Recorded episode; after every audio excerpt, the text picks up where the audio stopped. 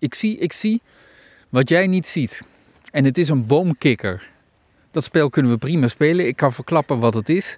Want ik denk nog steeds dat je er niet in slaagt om hem zelf ook te vinden. Oh, nu ga ik mijn best gaan doen, ja. nou, ik zal eens kijken. Ik ga niet verklappen waar ongeveer zeker, hè?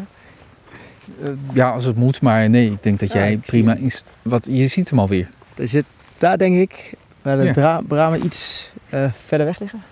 In een kuiltje. Ja, ja, ja, je, je hebt het voor. goed. Oh, kijk. Het is Die hadden we nog niet. Nee, dat klopt. ongelooflijk wat, wat snel jij dat dan er weet uit te, te pikken. hè? Je hebt een getraind oog, maar hoe train je je oog?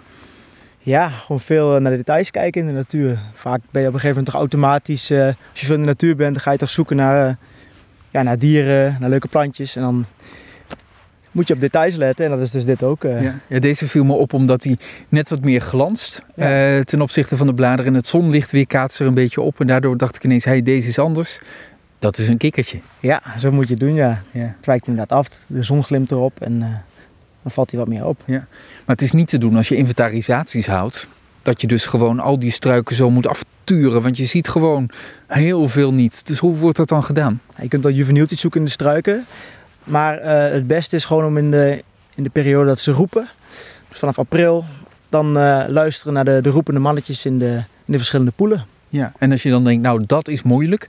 Dat valt wel mee om dat geluid eruit te pikken. Ik ben een, ik denk twee jaar geleden ongeveer op pad geweest. In de Achterhoek om eh, naar boomkikkers te luisteren. Dus ik kan dat geluid laten horen. Dat heb ik hier nog in mijn telefoon staan.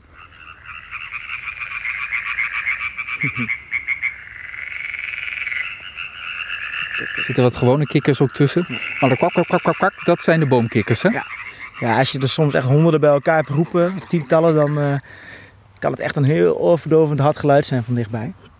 En eh, dat is dus ook wat, eh, ja, hier in deze omgeving, daar doen vrijwilligers het, vrijwilligers het in ieder geval al acht jaar. Dan lopen ze elke, elk jaar langs de verschillende poelen om te luisteren naar alle, alle roepende kikkers. Ja. En zo inventariseren we ze in Nederland. In Gelderland en sowieso eigenlijk ook in Nederland is de Achterhoek een echte boomkikkerplek, hè? Hoe kan dat? Ja, als je ook op de verspreidingskaart kijkt, dan zie je inderdaad in de Achterhoek dat de boomkikker echt nog wel wijd verspreid is. En dat is gewoon, het, het habitat is hier aanwezig. Dus je hebt hier de, wat je vroeger had, de, de agrarische gebieden met, eh, met poeltjes, struwelen zoals bramen. Ertussen wat, eh, wat, wat vegetatie.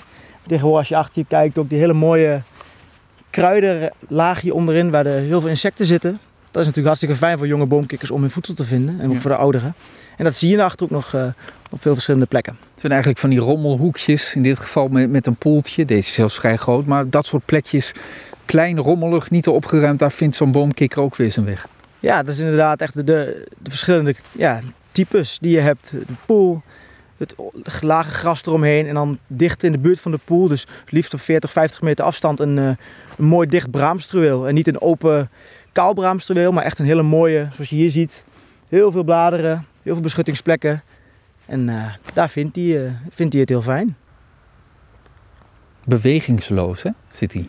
Ja, hij heeft de afgelopen vijf minuten echt helemaal niks gedaan. Hè? En hij vertrouwt echt compleet op, eh, op zichzelf. En als er dan een klein vliegje of zo voorbij komt of een muggetje, dan pakt hij die. Ja, dat is lekker voedsel voor de, voor de boomkikker. Straks is het winter. Wat doet zo'n kikker dan? Ja, afhankelijk van de temperatuur gaat hij vanaf september, oktober al in een soort van winterrust.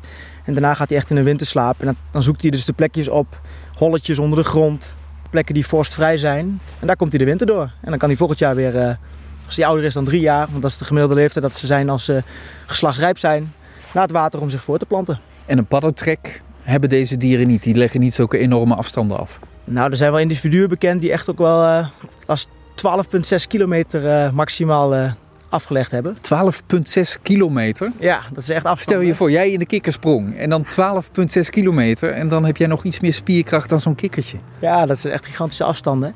Wauw. Bijzonder hè? Het zijn echt mooie beestjes, hè? We zien ze niet vaak, we horen er zelfs niet vaak wat over, maar het is prachtig dat ze hier zijn. En het is een beetje on-Hollands vanwege ook vooral die, die, die armpjes, die handjes met de zuignapjes. Het lijkt een beetje een kikker die in het regenwoud eh, tegenkomt hè? Ja, ja, dat is het. Maar ze zitten hier dus gewoon bijvoorbeeld in de Achterhoek op deze mooie plek die we qua locatie geheim moeten houden. Want eh, ze zijn nog wel eens in trek bij mensen bij wie dat niet zo zou moeten zijn. Ja, helaas ja. Ik dank jou wel voor een mooie ochtend. En dit kikkertje, laten we rustig zitten. Onverstoorbaar, trekt zich niks van ons aan. kan nog lekker genieten van de zonnige nazomer.